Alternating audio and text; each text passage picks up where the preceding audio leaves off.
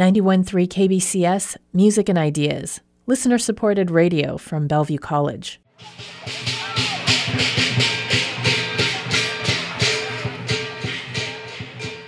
On Saturday, hundreds gathered for the annual Walk for Reconciliation Against Racism. It was a 2.7 mile march from downtown Tacoma's Tollefson Plaza to Chinese Reconciliation Park, passing through areas known to be near Tacoma's old Chinese neighborhoods. On November 3, 1885, a committee of prominent local leaders organized an anti Chinese campaign warning all Chinese to leave the area. The project culminated with the organized expulsion of about 200 Chinese Tacoma residents. They were marched from their homes and businesses to the rail station. The route was along the railroad tracks, built largely by Chinese labor. Lotus Perry is a volunteer and board member for the Chinese Reconciliation Project Foundation. Perry details where some of the Chinese residents lived in the Tacoma area. It was uh, along the waterfront here in Tacoma, but also across. Then there's a little island, Maury Island. They actually nicknamed the Little Canton, and Canton being, you know, this little harbor place, you know. And so they would ferry back and forth. There are quite a lot of them are very well established merchants as well. Perry describes what it was like for the people from the Chinese community who were forcibly removed on that historic day. And people were able to kind of just grab whatever they can.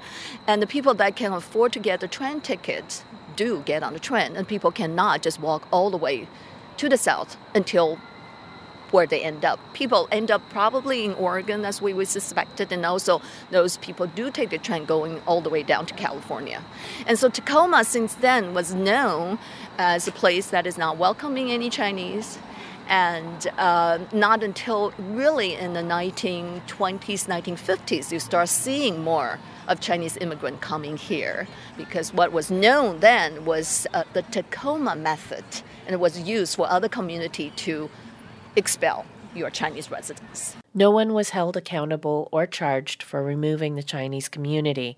The 1880s was a time of animosity toward Chinese immigrants in this country. Violent acts and even massacres of Chinese communities were spotted throughout the country.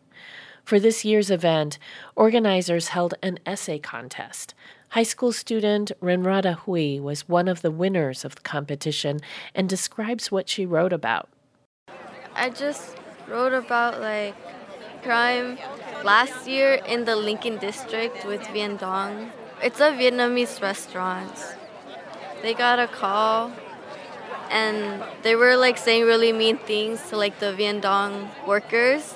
They like destroyed their windows and like the other neighboring businesses' windows. Like they vandalized and that was really bad. So I wrote about it. The incident Hui refers to is a crime from last December. Lotus Perry describes the message of the event for the Walk for Reconciliation Against Racism. What's our message is really just remember the history and do not repeat.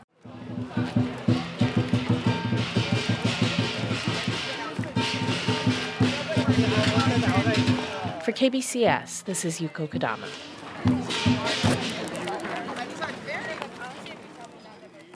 For more KBCS stories and to support our work with a donation, you can visit kbcs.fm.